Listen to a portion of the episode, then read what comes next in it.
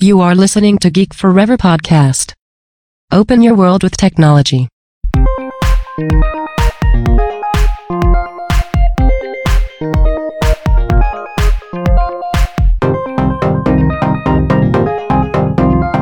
This is Geek Life.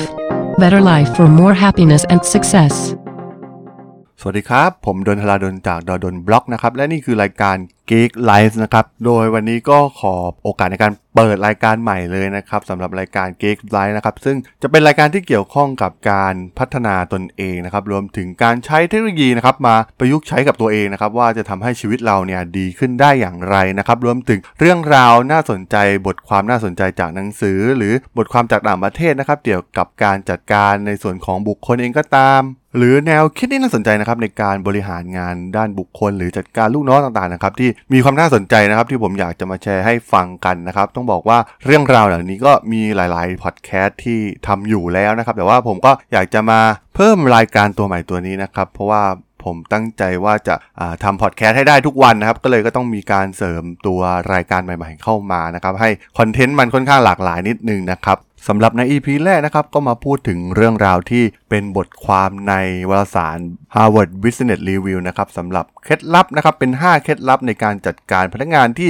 ผลงานมีประสิทธิภาพลดลงนะครับ หลังจากที่ต้องใช้นโยบายในการ work from home หรือการทำงานจากระยะไกลนั่นเองนะครับ ต้องบอกว่าหลายๆ คนน่าจะเจอปัญหานี้กันนะครับ เพราะว่าการทำงานในออฟฟิศกับการทำงาน work from home เนี่ยค่อนข้างที่จะมีความแตกต่างกันนะครับมันมีทั้งข้อดีและข้อเสียและแน่นอนนะครับว่าพนักงานเนี่ยมันก็จะมีพนักงานที่ performance ที่ดีขึ้น และมีอีกส่วนหนึ่งนะครับที่มี performance ที่แย่ลง ซึ่งแน่นอนนะครับว่าการจัดการเนี่ยมันจะยากกว่าเดิมมากๆนะครับในการจัดการพนักงานที่มีประสิทธิภาพลดลงนะครับในสภาพแวดล้อมจากการทำงานแบบ work from home นะครับที่ต้องทำงานระยะไกล ซึ่งมันมันไม่เหมือนกับการทำงานที่ออฟฟิศนะครับเราอาจจะมาตบบาร์แล้วมานั่งคุยเปิดใจกันได้นะครับแต่ว่า การจัดการกับพนักงานที่ต้อง work from home เนี่ยเราจะจัดการยังไงนะครับ มันมีบทความที่น่าสนใจจาก Harvard Business Review นะครับที่กล่าวไว้เป็น 5 เคล็ดลับที่น่าสนใจเลยทีเดียวนะครับสำหรับในข้อแรกนะครับก็คือการทบทวนนะครับความคาดหวังของตัวเรานะครับที่เป็นหัวหน้างาน ที่ต้องการจากลูกน้องของเรานั่นเองนะครับซึ่งแน่นอนนะครับว่าด้วยบริบทในการทำงานแบบ work from home เนี่ยมันอาจจะมีการปรับเปลี่ยนโดยไม่รู้ตัวนะครับซึ่งความคาดหวังของเราเหมือนเดิมเนี่ยมันอาจจะลดน้อยถอยลงไปได้นะครับเมื่อพนักงานเนี่ยต้องอยู่ทำงานในแบบรีโมทหรือว่าต้องทำงานแบบ work from home นั่นเองนะครับซึ่งการสื่อสารเนี่ยเป็นสิ่งสำคัญมากๆนะครับยิ่งเราไม่สามารถที่จะไปพบพนักงานได้ด้วยตัวเองเนี่ยคือต้องมีความชัดเจนนะครับในการสื่อสารแมสเซจเหล่านี้ออกไปถึงความคาดหวังที่เกิดขึ้นนะครับ และความไม่พอใจที่ผลงานออกมาต่ำกว่ามาตรฐานนั่นเองนะครับ ซึ่งแน่นอนนะครับว่าตรงนี้เนี่ยมันอาจจะมีปัญหาในเรื่องสไตล์การทำงาน เพราะว่าสไตล์การทำงานที่ออฟฟิศกับที่บ้านเนี่ยมันอาจจะไม่เหมือนกัน เพราะว่าเราอาจจะมีเวลาว่างมากยิ่งขึ้นในส่วนของการทำงานจากที่บ้านนั่นเองนะครับซึ่งแน่นอนนะครับมันต้องมีการละทิ้งความคาดหวังเดิมๆนะครับแล้วก็ประเมินจุดแข็งและขีดความสามารถที่แท้จริงของพวกเขาใหม่นะครับในการมีส่วนร่วมในการทำงานของทีมนั่นเอง และควรพิจารณาดูว่าผลงานที่ต่ำกว่าเกณฑ์เนี่ยมันมาจากประสบการณ์ที่ไม่เพียงพอ หรือว่าขาดทักษะที่เฉพาะเจาะจงหรือไม่ ซึ่งการฝึกอบรมหรือว่าการร่วมมือกับเพื่อนร่วมงานที่มีประสบการณ์มากกว่าเนี่ยถือเป็นสิ่งสำคัญมากๆนะครับสำหรับพนักงานโดยเฉพาะพนักงานใหม่ๆนั่นเองนะครับและต้องมาเจอสภาพแวดล้อมในการทำงานแบบ work from home ตั้งแต่ต้นนะครับส่วนข้อสอนนะครับจะเป็นการเรียนรู้เพิ่มเติมเกี่ยวกับพวกเขานะครับในสถานการณ์ที่เปลี่ยนไป แม้ว่าลูกทีมของเราเนี่ยอาจจะอยู่กับเรามาระยะหนึ่งแล้วก็ตามนะครับ แต่ว่าตอนนี้เนี่ยเนื่องจากสถานการณ์ต่างๆเนี่ยมันเริ่มเปลี่ยนไปจากการทำงานที่ต้องเปลี่ยนแปลงรูปแบบการทำงานให้กลายเป็น work from home ซึ่งแน่นอนนะครับเราจะไม่ได้รับประโยชน์จากการติดต่อแบบเป็นกันเอง แบบเปิดอกพูดคุยกันเพื่อรับรายละเอียดอื่นๆนะครับไม่ว่าจะเป็นเรื่องครอบครัวเรื่องงานอดิเรกหรือว่าเรื่องงานในอดีตก็ตามนะครับ แน่นอนนะครับว่าลูกทีมของเราเนี่ยอาจจะพลาดการทำงานใกล้ชิดกันกับเพื่อนร่วมงานเหมือนกับอยู่ที่ออฟฟิศซึ่งควรที่จะมีการมอบหมายให้ทำโครงการที่มีการปฏิสัมพันธ์กันเพิ่มเติม แล้วก็มีความสม่ำเสมอมากขึ้นกว่าเดิมนะครับสำหรับการทำงานแบบ work from home และอาจจะต้องปรับเปลี่ยนในการตั้งค่ารวมถึงการกำหนดเวลาในการทำงาน เพราะว่ามันไม่เหมือนกับการทำงานที่ออฟฟิศซึ่งเราอาจจะถามสมาชิกในทีมว่าต้องการเวลาที่เข้มงวด หรือต้องการเวลาที่ยืดหยุ่นนะครับ ซึ่งแต่ละคนเนี่ยอาจจะมีความต้องการที่แตกต่างกันรวมถึงภาระงานในที่บ้านของพวกเขานะครับ เช่นการดูแลผู้สูงอายุ หรือว่าการต้องดูแลลูก ซึ่งตรงนี้ต้องบอกว่ามันเป็นเรื่องใหม่นะครับสำหรับการทำงานแบบ work from home ที่หลาย ๆ คนน่าจะเจอกันนะครับสำหรับคนที่มีครอบครัว หรือว่าคนที่ต้องดูแลลูกอะไรเงี้ยก็อาจจะต้อง ปรับเวลาการทำงานให้มีความยืดหยุ่นมากยิ่งขึ้นสำหรับการดำเนินชีวิตของแต่ละคนด้วยนั่นเองนะครับ สำหรับข้อ 3 นะครับก็คือการคุยกับพวกเขาลูกทีมเนี่ยแบบเฉพาะเจาะจงมากยิ่งขึ้นนะครับแน่นอนนะครับว่าการประชุมต่างๆเนี่ยอาจจะต้องใช้การใช้ video conference นะครับซึ่งอาจจะไม่ได้อยู่ในห้องเดียวกันเหมือนเคยนะครับแน่นอนว่ามันอาจจะเกิดข้อผิดพลาดต่างๆ มากขึ้นนะครับในการคุยกันโดยเฉพาะการประชุม ควรที่จะมีการอธิบายมากกว่า เช่นเวลาบรรยากาศการประชุมเนี่ยมันออกจะดูไม่เป็นทางการมากเกินไปนะครับไม่เหมือนกับตอนที่อยู่ออฟฟิศนะครับหรือว่ามีการ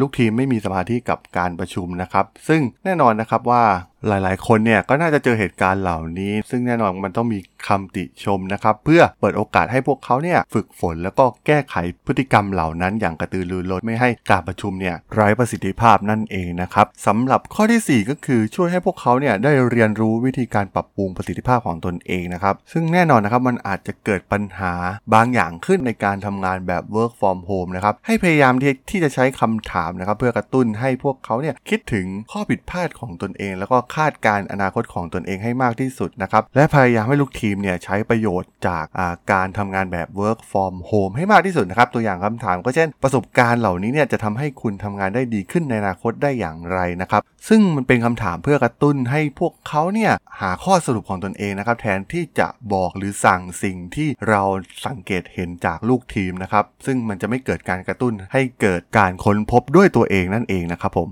สำหรับข้อสุดท้ายนั่นก็คือการพยายามให้พนักงานเนี่ยอยู่ในการติดต่ออย่างใกล้ชิดในเวลางานนั่นเองนะครับ ซึ่งหากเรามีพนักงานที่มีรู้สึกว่ามีประสิทธิภาพต่ำนะครับในการทำงานแบบ work from home เนี่ยควรที่จะให้เขาเนี่ยได้อยู่ในวงสนทนาของทีมอยู่เป็นประจำนะครับ อย่าให้เขาหลุดออกจากวงสนทนาเป็นอันขาดนะครับ เพราะว่า การที่ไม่มีการตอบสนองใด ๆ เนี่ยมันไม่ใช่เป็นข่าวดีนะครับมันอาจจะมีการซุกปัญหาไว้ใต้พรม แล้วก็รอการระเบิดอยู่นั่นเองนะครับ เพราะฉะนั้นทางที่ดีเนี่ยก็ควรจะมีการกำหนดการประชุมเป็นประจำนะครับ เพื่อพูดคุยเกี่ยวกับความคืบหน้าของงาน แล้วก็ให้พวกเขาเนี่ยติดตามความคืบหน้าของงานให้ชัดเจนว่าจะทำอย่างไรนะครับ ไม่ว่าเป็นเรื่องของการใช้อีเมล หรือว่าการใช้ทูลต่างๆ อย่าง Slack หรือการใช้ Messenger ข้อความต่างๆ ที่เราอาจจะใช้ในการประสานงานกันระหว่างทีม แล้วก็อย่าพยายามพึ่งพาการประชุมทางวิดีโอคอลเพียงอย่างเดียวนะครับ มันเป็นการขาดการสบตาอย่างแท้จริงนะครับ จะทำให้เราไม่สามารถ